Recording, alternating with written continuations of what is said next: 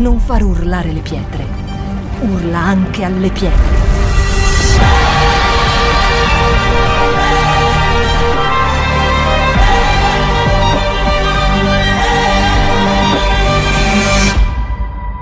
Shout 2022. Alza il volume della tua fede. Ok, io oggi ho in cuore proprio di eh, parlarvi di qualcosa che lo Spirito Santo, sì, benissimo, abbiamo, eh, ho visto che state spegnendo i cellulari e vi, vi sono grata. Ehm, ho in cuore di parlarvi di qualcosa che lo Spirito Santo ovviamente ha eh, messo dentro di me e, e, ha fatto sì che io mi rendessi conto, e quindi sono dei punti che io vi tratterò molto personali, ma non credo tanto personali. Credo che lo Spirito Santo quando parli, parli eh, per allargare no? la, la, sua platea di as- uditori. E, ehm, e in questo tempo proprio di digiuno, e voglio aprire una parentesi per questo tempo di digiuno, se siete ancora, eh, non siete ehm, in corsa per questo digiuno, c'è sempre tempo. Anche, eh, vi ricordate cosa diceva Gesù? Non importa, non importa che tu alla fine non cominci, eh, non cominci subito, importa come finisci le cose. Quindi se tu poi alla fine a un certo punto dici, Signore, oh, hai chiamato, mi hai chiamato, non, non ci sono stato finora, ma mi rimetto, mi metto due giorni, tre giorni, quanto rimane? Però io voglio essere veramente veramente una persona che alla fine ce la fa ad obbedirti. Lui dice, ok, gli ultimi saranno i primi, dice, no? E ci considera tutti come alla stessa maniera. Guardate che logicità straordinaria che ha Dio. Quindi vi invito proprio a prendere con serietà quello che Dio ci, ci dà. E voglio aprire una parentesi per chiunque sta, stia facendo il digiuno e si stia trovando in difficoltà in questo tempo. Ragionavamo con mio marito proprio ieri di questo. Gesù stesso, vi ricordate che cosa ha fatto?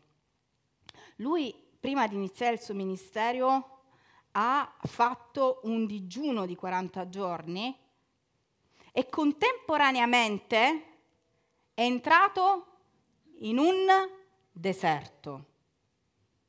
Ogni volta che noi iniziamo un digiuno spirituale, noi iniziamo con tanti propositi e for- il primo giorno siamo fortissimi.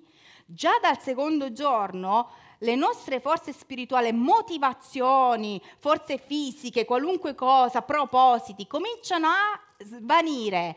Perché? Perché noi entriamo in un deserto. E quando noi entriamo in questo deserto spirituale, e anche fisico, perché quando tu cominci a privarti di alcune cose, eh, ci sono anche delle debolezze eh, fisiche che ti vengono meno, ti sembra tutto difficile. Eppure Gesù ci dà questo insegnamento, dice io comincio il digiuno e lo comincio dove? Non lo comincio, non lo faccio a casa, io lo faccio nel deserto, dove ancora è più difficile, dove non c'è niente, perché è, è, è tutto intorno a me senza vita. E quello che io sto facendo mi sembra che non porti frutto. Siete con me? E lo Spirito Santo mi ha detto, ricorda che chiunque si sta trovando in difficoltà in questo tempo di digiuno è nel posto giusto. Perché nel, nel deserto e nel digiuno spirituale, fisico per chi lo sta facendo da cibo anche, che lui comincerà a, a parlare. E quando Dio comincia a parlare, comincia a parlare lo Spirito Santo che è in, dentro di noi e noi cominciamo a sentire la sua voce. E quando sentiamo la sua voce cominciamo a capire qual è la via d'uscita. Ricordatevi sempre questo, il digiuno è accompagnato dal deserto e tu vedrai tutto nero, le persone non le sopporterai, ti sembrerà difficile qualunque cosa, starai male anche emotivamente piangerai, vedrai le cose più grandi di quello che sono. È deserto, ma è la sua volontà. Amen. E io oggi voglio parlare con voi proprio di questo eh, percorso di vita. In questo tempo eh, sto ascoltando molte persone sagge, per me le persone sagge sono le persone anche di una certa età, persone sagge, persone che hanno eh, un certo tipo di bagaglio anche di esperienze. E io amo ascoltare quello che le persone sagge di una certa età dicono. E, e ultimamente parlando con una signora eh, che è venuta a casa mia mi ha detto, sono arrivata a un certo punto della mia vita che lascio passare le cose perché che senso ha? Prendersi a cuore le cose, stare male per le cose e poi mi sono così resa conto che la vita la devo vivere diversamente rispetto a tutto quello che è stato finora, dove mi incaponivo per ogni cosa, mi arrabbiavo, mi, mi, stavo male per le situazioni o non davo peso a determinate situazioni. E, e questa frase mi, ha, mi ritorna in mente perché tutte le persone che riescono ad avere un equilibrio, questo è un equilibrio umano, ma l'equilibrio spirituale, un equilibrio veramente di, di sostanza, perché noi dobbiamo abbinare quello che è l'umano a quello che ovviamente è spirituale. Il consiglio che danno, nella maggior parte dei casi, è proprio di vivere una vita spiritualmente lasciata concretamente nelle mani di Dio. Noi questa frase la sentiamo, l'ascoltiamo, ma difficilmente la applichiamo.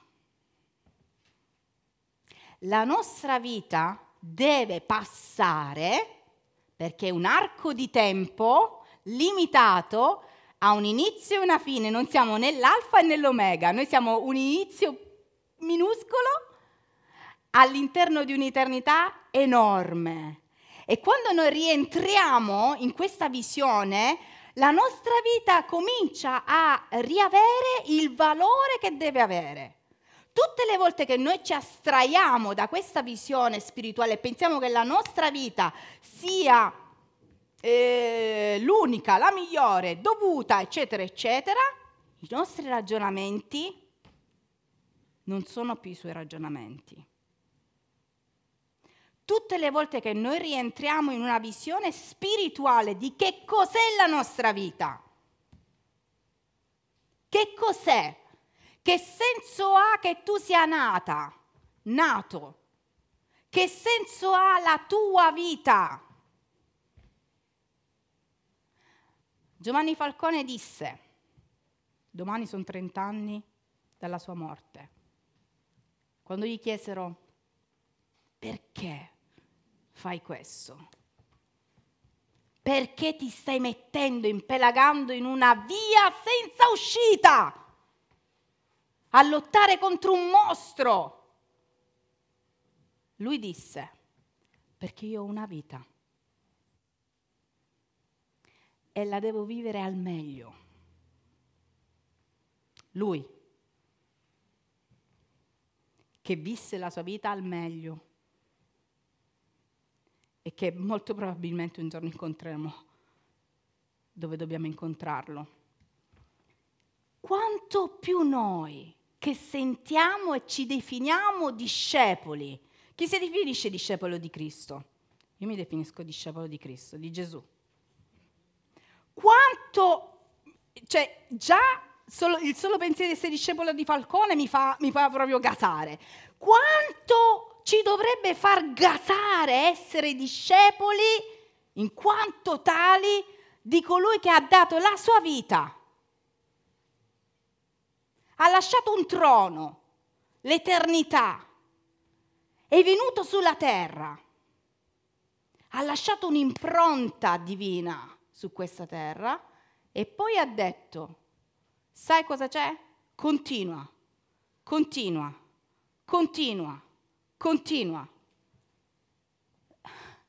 Giovanni Falcone ragionavo su questa cosa, discepoli non ne vedo come lui, obiettivamente.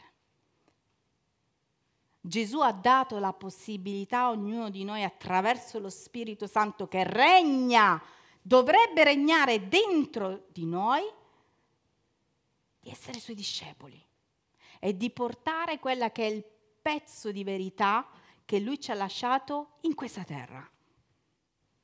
Amen. Quindi rientriamo un attimino dalla nostra vita, rientriamo, togli i fumi e comincia a dire, ma perché io sono nato? Perché io sono nata? Per quale motivo Cristo mi ha messo su questa terra? Posso avere 10, 20, 30, 40, 50, 60, 70, non c'è un'età in cui tu non ti possa rendere conto di perché tu sei su questa terra e che cosa tu devi fare su questa terra prima di dipartirti da questa terra.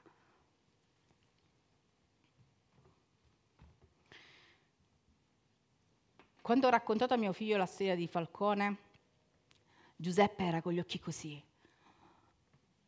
Ha detto, sai cosa ha fatto? Ha cominciato a studiare, studiava, studiava nei tragitti, non c'era un minuto che lui non, non stava lì a, a, sottolineare, a pensare strategicamente come combattere questo mostro che si chiama mafia. A un certo punto cresceva, cresceva, cresceva, cresceva e l'hanno bloccato. E come l'hanno bloccato, mamma? Come l'hanno bloccato?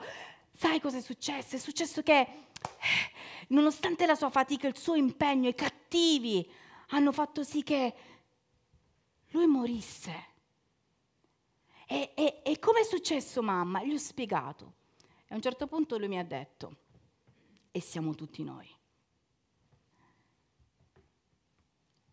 Bello! Ma io non ci voglio diventare magistrato. Perché Giuseppe? Perché se devo morire, sentite un bambino di sei anni, morire, muoio di vecchiaia. Ma morire con una pistola in faccia? No. Cosa deduci da questo? Che il sacrificio nostra, nel nostro DNA lo rifiutiamo da subito. Ci piace sentire delle cose spa- pazzesche, ci piace vederle, ci piace, noi ci crediamo, lo vediamo finché lo fai tu, finché tocca a te. Quando tocca a me, preferisco morire di vecchiaia. Sei anni, Giuseppe. Amen. Fino a un certo punto. E Dio mi parlava proprio di questo. Ci sono delle motivazioni per cui noi a volte stacchiamo la nostra spina spirituale, no? Noi nasciamo veramente, quando rinasciamo di nuovo in Cristo, noi rinasciamo proprio a bomba. Cioè io sfido ognuno di voi, chiunque ha fatto un patto di salvezza con lo Spirito Santo, a non dirmi il giorno che si è battezzato, il giorno che ha dato la sua vita a Gesù, se ti avessero chiesto, arriva veramente il tizio e ti uccide, sei pronto? Sono pronto! Il giorno del battesimo, il giorno della salvezza. A un certo punto questo sono pronto, stacco la spina, stacco la spina intermittenza, oggi non sono pronto, domani sono pronto, oggi non sono pronto, domani non sono pronto. Comincia a traballare. E lo Spirito Santo proprio in questo tempo di digiuno nel mio deserto, quindi queste parole sono per me in primis e poi per voi. Nel mio deserto mi ha fatto comprendere determinate cose, determinate mancanze. E quando ci sono le mancanze è buono, perché le mancanze le puoi colmare. Amen. Quando tu ti rendi conto che sei mancante, tu lo puoi colmare. Il problema sta quando tu non vedi la mancanza e sei convinto e tiri dritto. I cavalli tirano dritto. Amen. Noi siamo esseri pensanti. Ok, e Dio mi ha detto, sono cinque cosine mie, semplici, che mi ha suggerito lo Spirito Santo e che voglio un attimino co- condividere con voi. E c'è un aspetto della mancanza di continuità nel mio percorso spirituale molto chiara. Ed è quando tu cominci un digiuno che lo riesci a comprendere molto di più. Quanti hanno difficoltà a entrare nella presenza di Dio? Quanti hanno difficoltà a stare nella presenza di Dio? 5 secondi. Signore, grazie per questa giornata, amen. Per questo cibo, per questa notte, per questa giornata, per i miei figli. Mio marito anche lo metto nel pacchetto, amen.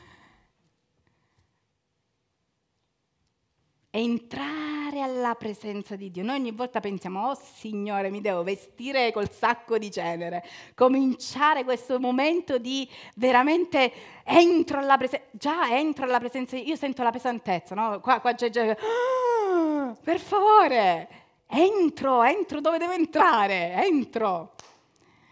Isaia, capitolo 6, l'abbiamo cantato e stracantato, dall'1 all'8. Dov'è Gio che gli scombino sempre i piani? Ah, eccolo. Ieri dicevo, sento Isaia 6 e Gio, ah, abbiamo provato al sento Isaia 6 e me l'ha cantata. Ok, nell'anno in cui morì, il re Uzia vide il Signore seduto sopra un trono alto, molto elevato, e i lembi del suo mantello riempivano il tempio. Sopra di lui stavano dei serafini ognuno dei quali aveva sei ali.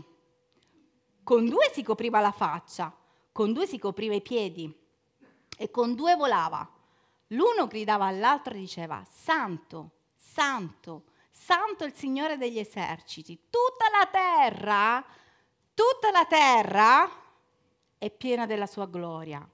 Le porte furono scosse fin dalle loro fondamenta, dalla voce di loro che gridavano e la casa fu piena di fumo. Allora io dissi, guai a me, sono perduto perché io sono un uomo dalle labbra impure e abito in mezzo a un popolo dalle labbra impure. E i miei occhi hanno visto il Re, il Signore degli eserciti. Ma uno dei serafini volò su di me, tenendo in mano un carbone ardente tolto con le molle dall'altare. Mi toccò con esso la bocca e disse, ecco, questo ti ha toccato le labbra, la tua iniquità è tolta e il tuo peccato è espiato. Poi udì la voce del Signore che diceva, chi manderò e chi andrà per noi? Allora io risposi, eccomi, manda a me. Quando noi entriamo alla presenza di Dio e il digiuno è uno dei momenti in cui noi entriamo alla presenza di Dio. Sai perché? Perché il digiuno ha a che fare con spogliarsi. Quando tu fai il digiuno seriamente, digiuno spirituale, un digiuno fisico, eh, alimentare o qualunque cosa, quando tu ti apparti con Dio come fece Isaia. Isaia ebbe una visione, noi stiamo parlando di una visione che Isaia ebbe prima di compiere uno dei mandati più difficili della storia dei servi di Dio, perché andò a dare delle direttive molto scomode al popolo di Israele. Giovanni Falcone? Ci siamo. Isaia entrò alla presenza di Dio e quando entri alla presenza di Dio non possono essere cinque secondi.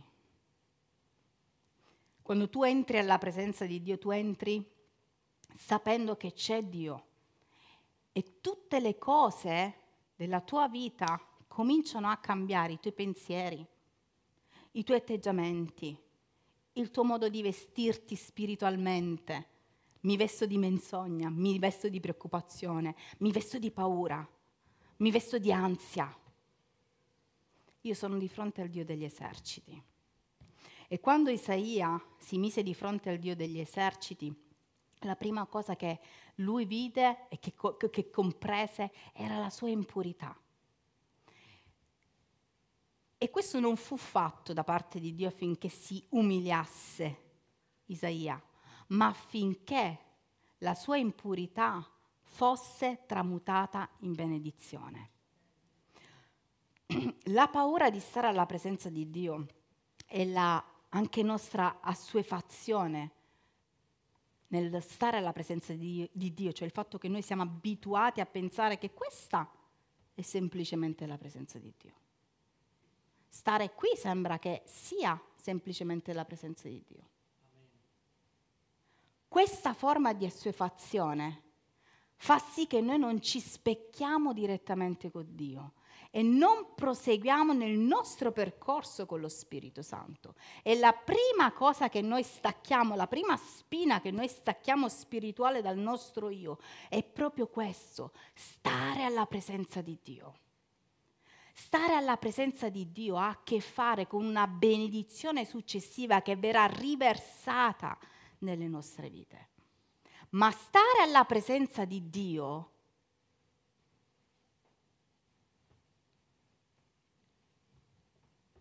costa. Lui è santo, santo, santo. E noi siamo gente dalle labbra impure. Tempo fa vi ho detto una cosa. Vince chi sa perdere nella vita. Vince chi sa perdere con lo Spirito Santo, ovviamente, non nella vita con lo Spirito Santo. Dica al debole, io sono forte. Dica al povero, io sono ricco. Quando noi ci spogliamo di noi stessi, come fece Isaia, che si rese conto della santità di Dio, la santità di Dio non ha a che fare semplicemente con un concetto che abbiamo sbagliato dentro di noi. Dio e noi. Dio non avrebbe dato suo figlio unigenito a morire per ognuno di noi se avesse voluto mantenere distanza. Dio ha dato suo figlio unigenito figlio, unigenito figlio per ciascuno di noi affinché io e te fossimo uniti in lui. E questa sua santità lui la sta passando ad ognuno di noi attraverso lo Spirito Santo che vive dentro di noi. Il problema è comprendere se stiamo facendo vivere lo Spirito Santo dentro di noi. Le problematiche sono molto reali. Le problematiche sono rendersi conto di quando lo spinotto si è staccato e quando la nostra vita sta prendendo una piega nel nostro modo di essere, parlare, giudicare, vedere, agire.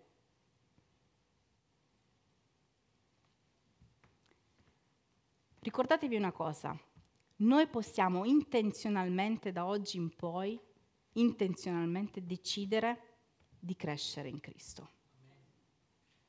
Così come noi possiamo intenzionalmente dire allo Spirito Santo lasciami in panchina. Lui non forzerà mai nessuno di noi, ma quando noi davvero entreremo alla sua presenza, noi scopriremo davanti a Lui chi noi veramente siamo. E la, la conseguenza di questo sarà, Signore, ripuliscimi. Oppure, Signore, non toccarmi.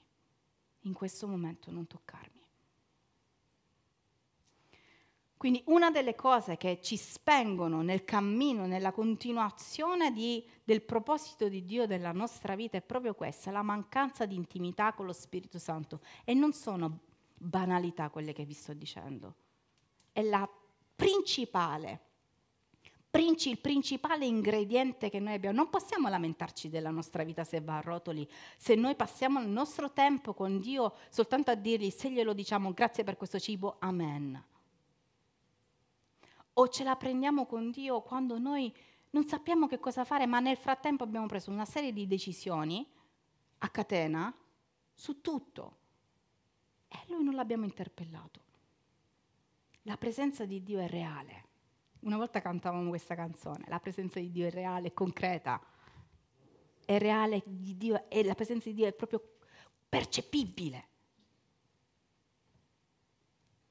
E io la sento ogni volta che lui mi deve dire no.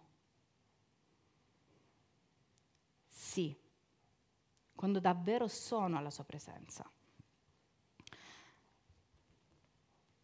Non potremo avere un mandato, ascoltatemi bene, un mandato chiaro, ascoltatemi bene, nella nostra vita se noi non passeremo tempo alla sua presenza perché ogni cosa che noi faremo sarà frutto delle nostre e non delle sue decisioni. attenzione a spiritualizzare tutto o a non spiritualizzare le cose della vita. Una vita hai, è molto breve, il tempo, il lasso di tempo è questo e ti giochi il proposito di Dio. Amen.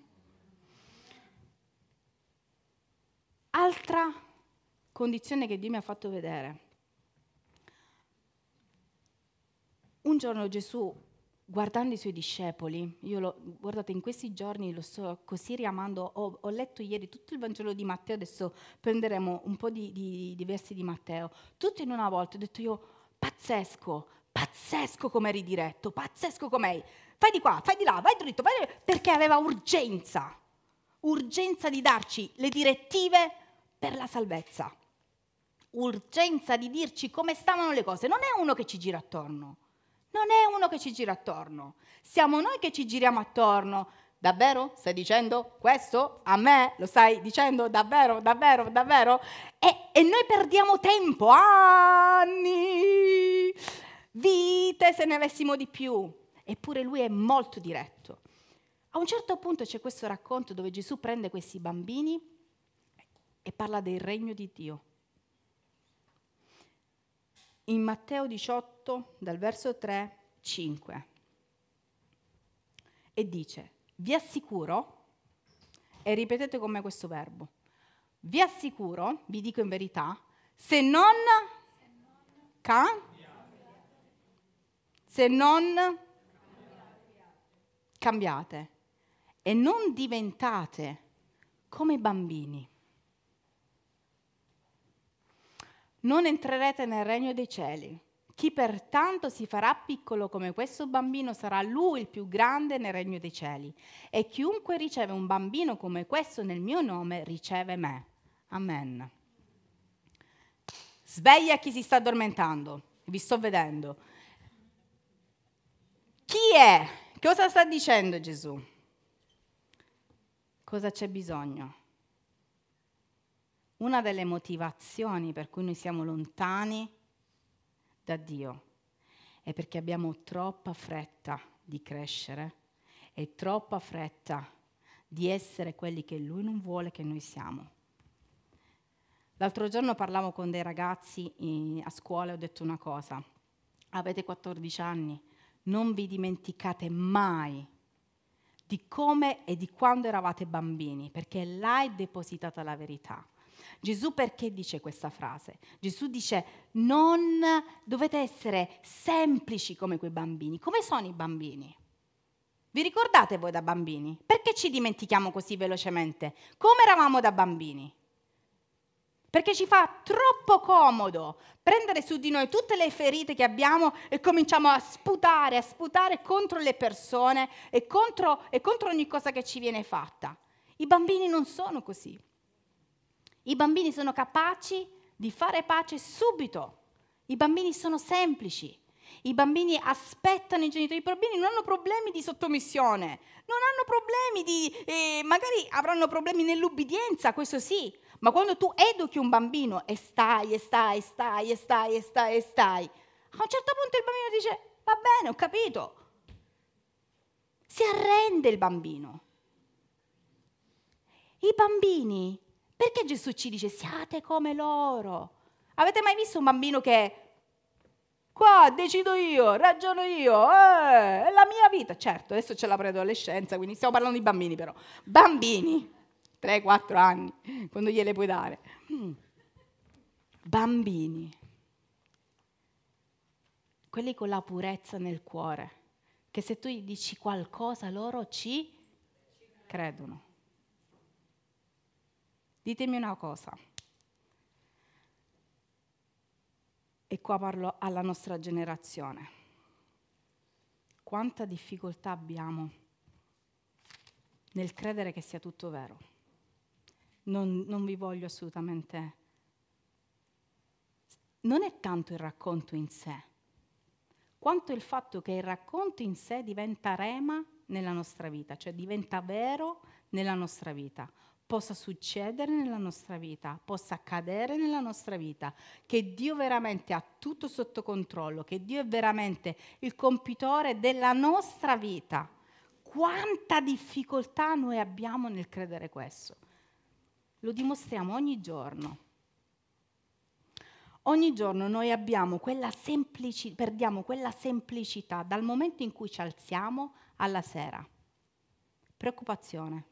Avete mai visto un bambino preoccupato? Un bambino non sa manco se, se sua mamma o suo padre hanno i soldi per comprare da mangiare. Devono comprare da mangiare. Avete mai visto un bambino preoccupato oggi che mi vesto? Che cosa che, che, che mi metterò oggi? Non lo so che cosa mi metterò. E domani? Che cosa farò domani? Un bambino va avanti giorno dopo giorno.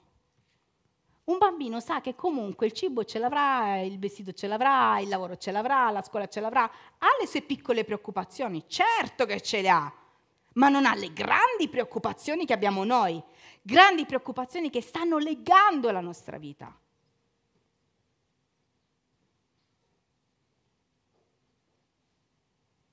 Un bambino crede che se suo padre dice A, sarà A.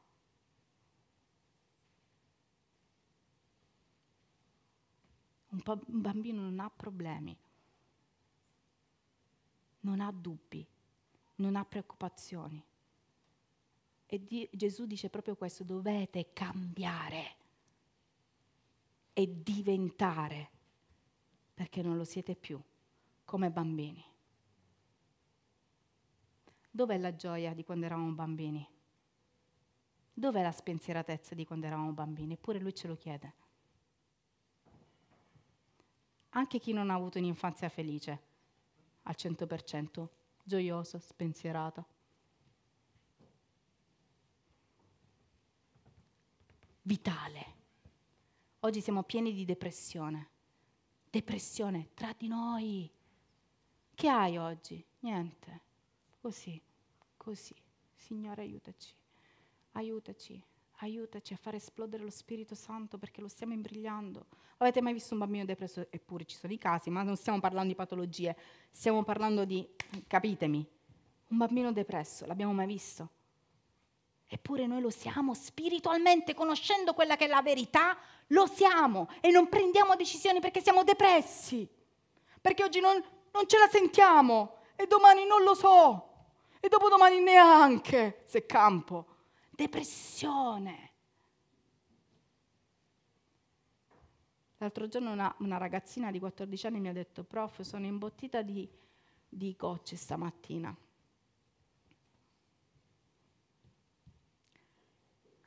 Noi abbiamo una depressione spirituale che se non ci rendiamo conto e non la combattiamo, prenderà il sopravvento nella depressione reale. Perché quando tu sei depresso spiritualmente, non riesci a contrastare. Che cosa risponde una ragazza di 14 anni che ti dice i miei genitori mi portano ogni giorno, dal, ogni giorno, mi portano eh, ogni, volta, ogni, ogni tot dal, dal, dallo psicologo e io prendo questi tranquillanti. Cosa rispondi se non sei ripieno dello Spirito Santo, se non hai la stessa sua eh, sfrontatezza nel reagire e nel dire no? C'è una ragazza che è così sfrontata, che chiede aiuto così in maniera sfrontata, una bambina. Se di fronte a sé non trova un altro bambino spirituale che dice vieni, preghiamo, facciamo, agiamo, ma trova l'adulto, aspetta, ti devo parlare in modo che tu poi non ti possa scandalizzare. Sai come siamo a scuola? Ci siamo. Non siamo più come bambini, ci sta mancando la semplicità e la gioia dei bambini. Altra cosa che ci sta slegando e allontanando dal proposito di Dio è continuare quello che è il percorso che Lui ci ha dato e ci ha, ci ha dato e ci ha ordinato dice in Matteo 10, il capitolo, il capitolo 10, versetto 6 e 10, dal 6 al 10, andate tra la gente smarrita del popolo di Israele, andate dalla gente smarrita del popolo di Israele. Lungo il cammino annunziate che il regno di Dio è vicino.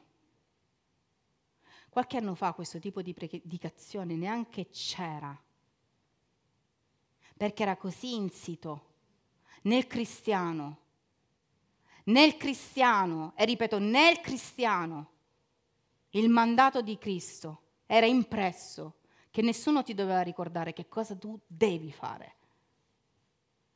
Perché questo è il DNA dei figli di Dio. Lungo il cammino annunziate che il regno di Dio è vicino, guarite i malati. Risuscitate i morti, sanate i lebrosi, scacciate i demoni. Come avete ricevuto gratuitamente, così date gratuitamente. Non procuratevi monete d'oro e d'argento di rame da portare con voi. Non prendete borse per il viaggio, né il vestito di ricambio, né sandali, né bastone. No preoccupazione. Perché l'operaio ha diritto di ricevere quello che gli è, sta- che gli è necessario. Altra cosa che ci tiene lontani dall'essere dentro il proposito di Dio è dentro una chiamata che è vitale per noi. Chi ha ricevuto veramente la parola di Dio e sa la verità, nel momento in cui non applica queste cinque cose che vi sto elencando, si sente spento, si sente inutile, perché tu sai qual è la verità e non puoi più andare a tirare a campare perché qualcosa dentro di te si stacca. E quando io sento queste parole, non sono che non le ho detto io, perché ogni volta che io leggo il Vangelo, con la mentalità di adesso, sapete che cosa gli dico allo Spirito Santo? Eh, to, non esageriamo adesso. Io allo Spirito Santo dico, eh, non esageriamo. Non mi pare che fosse morbido. Questo ha a che fare col potenziamento dello Spirito Santo. Chi guarisce nel nome di Gesù? Chi ha l'autorità sui demoni nel nome di Gesù? Chi ha il coraggio di chiamare a resurrezione nel nome di Gesù? Chi ha la voglia di andare, e passatemi il termine, voglia di andare dagli ultimi della casa di Israele? Chi ha voglia di privarsi di tutto il necessario, sapendo che Dio provvede ogni volta dagli, dai ragionamenti più spiccioli. Sarà che io sono cresciuta in un ambiente dove comunque non c'era niente e non c'era niente, quindi si doveva, si doveva andare avanti, non c'è niente e non c'è niente. Quindi non mi poggiavo su situazioni economiche stabili. Ma ogni volta che c'è anche semplicemente da fare uno sforzo, un qualcosa in più economicamente, eh, calcoliamo, vediamo, entrate, uscite, ma mollati. La vita non è tua, i soldi non sono tuoi. Non è tuo nulla su questa vita se tu hai dato la tua vita a Cristo. Punto di partenza, perché se non l'hai data, ovvio che è tuo e non so di chi altro.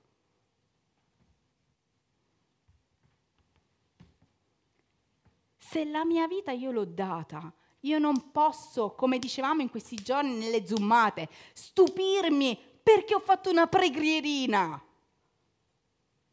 È la mia attitudine quotidiana, perché è entrato in me il DNA, cioè siamo qua addirittura a dirci dai, vieni e preghiamo insieme, dai, forza, e dai, vai, vieni, vieni, vieni a credere anche tu che ce la puoi fare, quando dovrebbe essere il nostro DNA, fare a gara chi porta avanti il regno di Dio. Perché è una cosa straordinaria. Onoratevi a vicenda, diceva, dice la parola di Dio, perché? Perché si presuppone che si fa insieme l'opera di Dio. E noi ancora a livello di mandato spirituale siamo lì a contrattare Oggi mi va, non mi va, devo pensare, prima mi sposo, poi faccio un figlio, poi dopo che faccio un figlio divento un attimino zia, zio e poi non lo so, vediamo se alla fine il mio lavoro me lo consente, nel frattempo finita la vita. E stai là a mangiarti le unghie. Ora è la vita, ora è.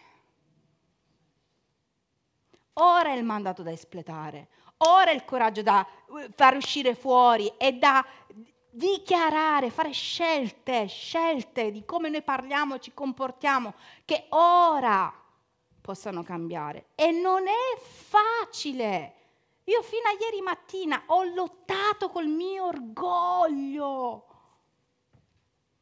Mi piego, non mi piego. Mi piego, non mi piego. Se, beh, lo sappiamo, lo sappiamo. Mi piego, non mi piego.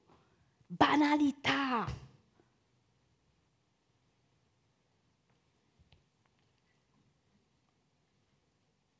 Ma siccome siamo disoccupati, del regno di Dio, abbiamo altro da fare. E poi dice, e qua mi ha steso, altra cosa che tu non stai facendo, cara amica mia, e che ti tiene lontano da me, è l'applicazione di un comandamento che per me è basilare. E lo sappiamo, ama il Signore Dio tuo, quando disse Gesù, chiesero a Gesù qual è il comandamento più importante? E Gesù rispose, ama il Signore Dio tuo con tutto te stesso, con tutta la tua anima, ecc. E poi dice, cosa? Ascoltiamolo insieme. Il secondo, in Matteo 22, dal 36 al 39, è ugualmente importante, ugualmente importante non Dio è prossimo. Guardate bene, è così. E il prossimo non è solo chi ti sta simpatico per un minuto, ma è anche chi non ti sta simpatico e anzi dice la parola di Dio, è tuo nemico. Guardate quanto noi soffriamo nel, nello stare veramente attaccati alla presenza di Dio perché ci stacchiamo subito. Nel momento in cui noi non applichiamo questi principi, noi soffriamo. Dio mi faceva vedere come quel, quel pesce che pensa di respirare meglio andando a trovare altra aria, quando fuori dall'acqua, quando il tuo ambiente è dentro l'acqua. ogni volta che noi cozziamo con questo, perché non riusciamo ad amare ragazzi, ma come vi ho detto prima, per Dio non è un problema. Quando si trovò di fronte alla presenza sua, Dio mandò un angelo a purificare. Non è pre- un problema avere un peccato, essere nel peccato con Dio, un problema è non ammettere questo e non lasciare che lo Spirito Santo possa purificare la nostra bocca, il nostro spirito, la nostra anima, il nostro corpo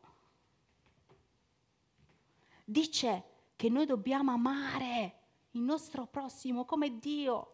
E noi qua facciamo ragionamenti del tipo, Dio è Dio, le persone sono le persone. E lo so che lo pensate tutti perché lo penso anche io.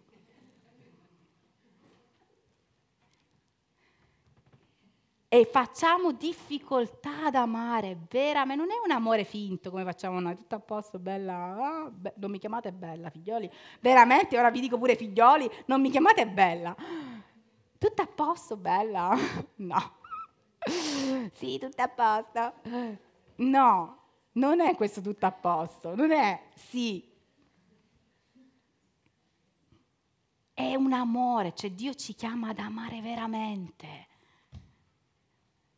è faticoso. Il tuo prossimo, fin qua diciamo, vabbè, mio marito. Ma che, ma che cosa? Pensa al tuo nemico. Secondo, un secondo.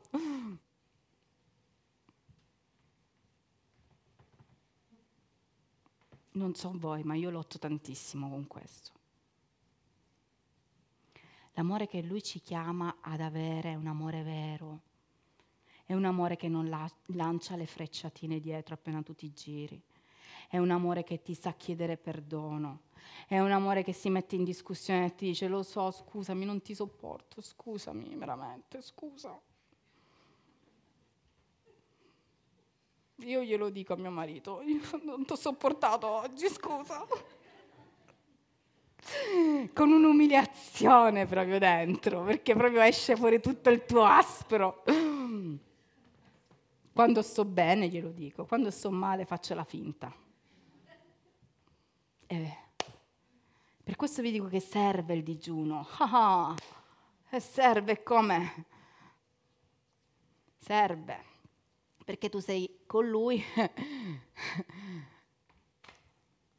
tu e lui, ma serve e soprattutto quando tu sei là dentro che non scappi, perché sai che lui sta lavorando in te. C'è una frase che Dio mi ha detto anni fa, io ti amo troppo per lasciarti come sei. Ti amo troppo.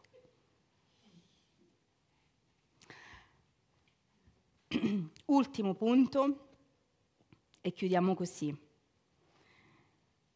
Molte volte noi ci distogliamo dal suo proposito e stiamo male, perché tutto quello che vi ho elencato ci fa stare male. E perché non, e qua vi parlerò, ma in maniera veloce, della parabola dei talenti. Vi ho detto una cosa, che ho iniziato questa predica parlandovi di un personaggio, storicamente per me uno dei migliori che siano esistiti.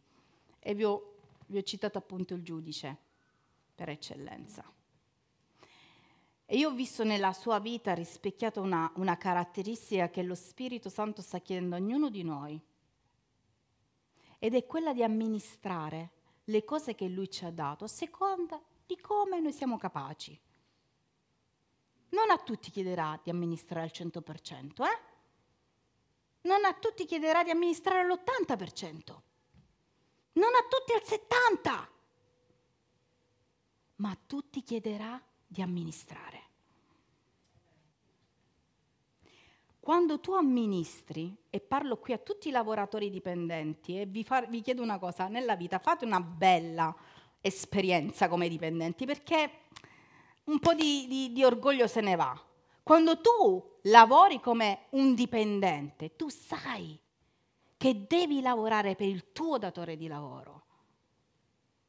E se vuoi o non vuoi, devi portare a termine il tuo lavoro. Poi ci sono i lavoratori che in gergo vengono definiti, mi dispiace a dirlo, del sud e quelli del nord. Quelli del sud vengono definiti come quelli. Aum aum, il tagliandino, esco prima, esco dopo, vado a fare la spesa, scusa nel frattempo faccio altro. E, e amministro in maniera così, e poi ci sono quelli del nord.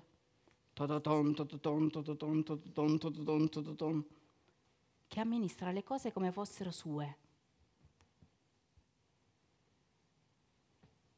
E noi come figli di Dio, di un Re eterno, alfa e omega, principio e la fine, eterno, di un regno che è sulla terra oggi, dovremmo amministrare le cose che Dio ci ha dato, dono di guarigione, dono di profezia, dono di liberazione, dono di predicazione, dono di eh, pre- veramente ehm, ehm, eh, qualunque cosa che fa- abbia a che fare con la divulgazione della parola di salvezza. Questo è avere a che fare con il regno di Dio. Non è nient'altro e tu lo vedrai nella tua vita reale, pratica, non qua sopra.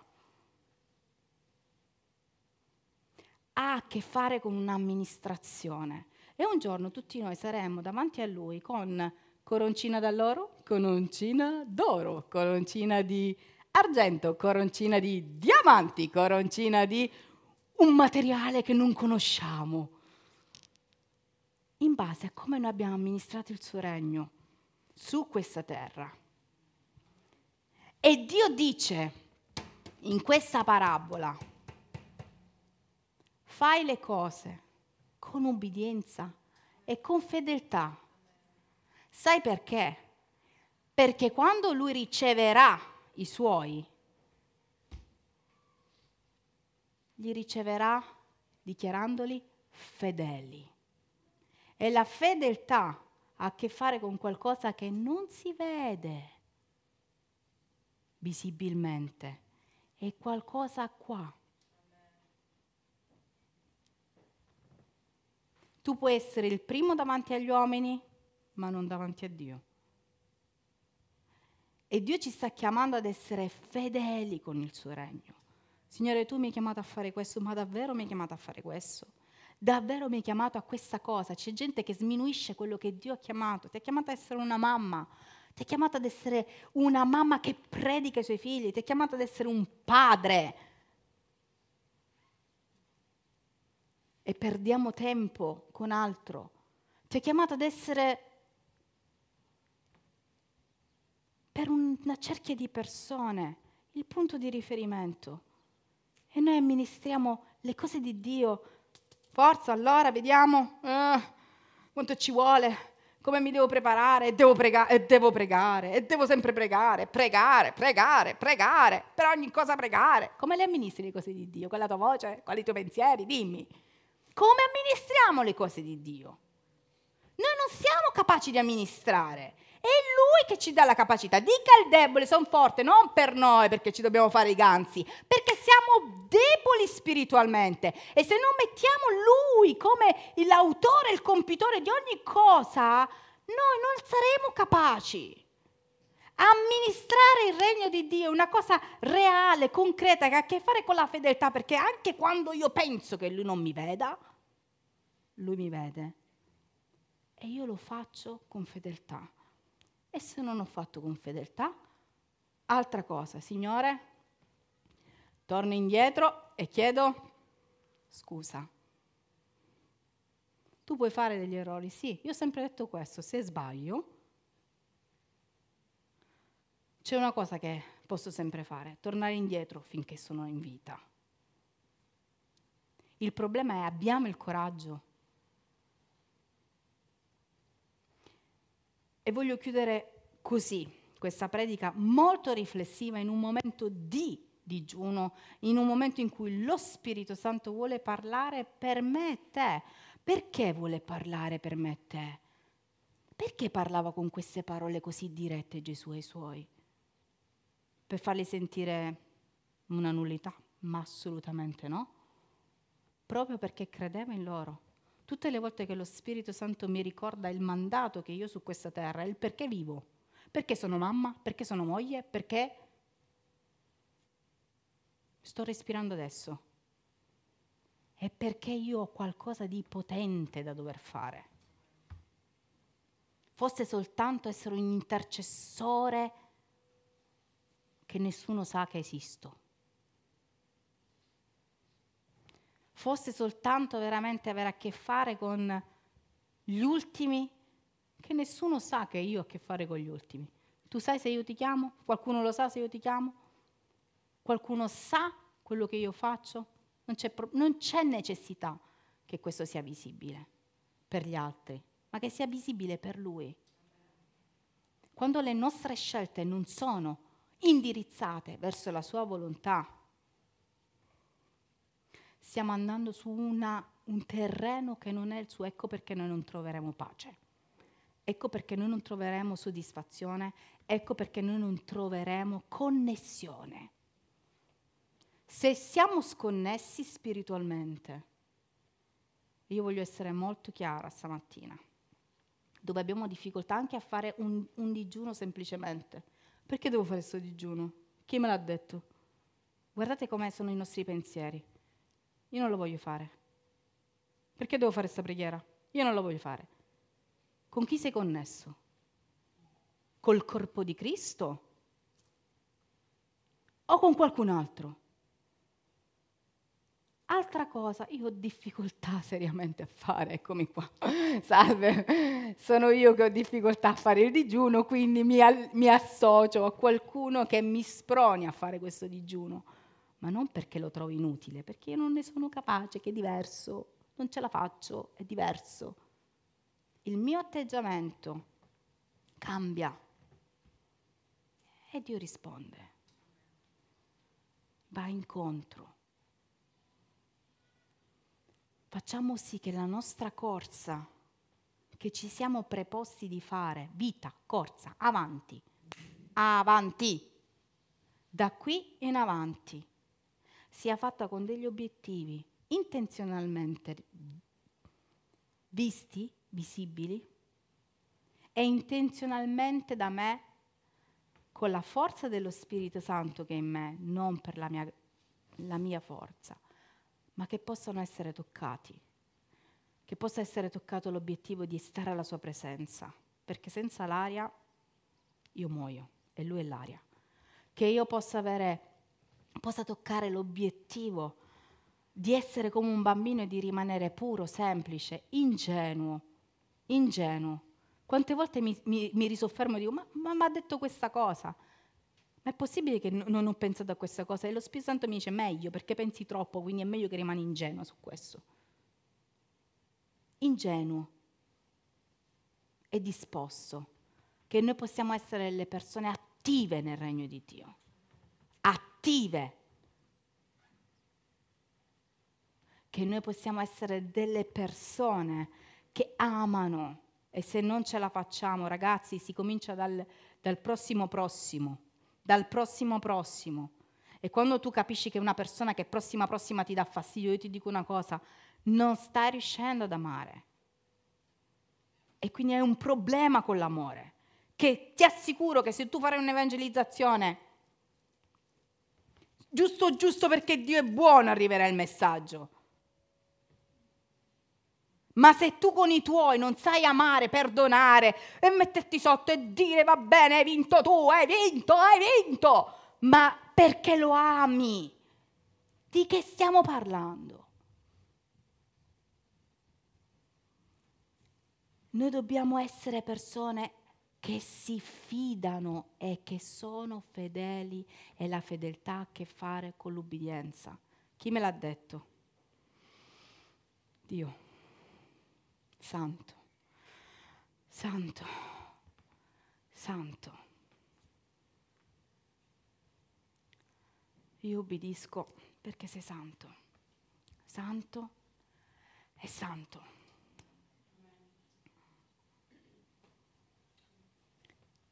E continuo la mia corsa. Il diavolo proverà a farti mollare ora, oggi, oggi stesso. Perché? Perché a lui piace vedere persone che cadono dopo che hanno dato una promessa a Dio. E io voglio lasciarvi, chiudendo veramente, e invitandovi a leggere prima Corinzi 9 dal 24 al 27 e ve lo leggerete a casa. Continuiamo la nostra corsa con determinazione, cercando le persone che non sopportiamo. L'amore è molto, è molto più reale di quello che pensiamo. L'amore è cercare una persona che non vedi da tanto tempo, porgere la mano, pregare per quella persona, spendere del tempo con lo Spirito Santo non per i tuoi capricci ma per la sua volontà. Questo è amore. E, e che ogni facciata possa cadere di fronte alla sua santità. Signore, grazie. Vogliamo chiudere questo tempo proprio ringraziandoti perché tu sei Dio. E vogliamo ringraziarti perché ancora una volta parli alle nostre vite e ancora una volta hai così a cuore quello che è il nostro presente affinché noi possiamo rimettere proprio a posto determinate cose per poter correre la, la corsa che ci è posta davanti con più forza, con più determinazione, con più intenzionalità.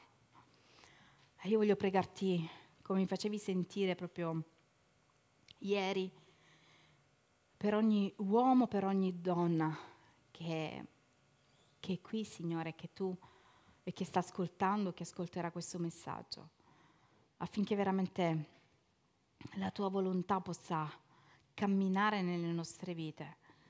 Io ti chiedo fermamente perdono per ogni cosa che tralasciamo, Signore, per ogni cosa che consideriamo più importante di quella che è la tua volontà. E ti preghiamo di aiutarci a lasciare correre, aiutarci a, a superare davvero delle difficoltà che magari a noi sembrano grandi, ma di fronte a te no, non lo sono. Signore, dacci una visione completa, più completa possibile della nostra vita. Dacci una visione eh, più chiara anche. Parlo per tutte le persone che sono confuse, parlo per tutte le persone che, che tu stai lavorando in questo tempo. Signore, amiamo il tuo lavoro, amiamo veramente la tua pazienza con noi, la desideriamo. Amiamo il fatto che non ci molli, amiamo il fatto che ancora ci servi, perché ci hai sempre servito come tuoi figli, come un padre che serve i figli.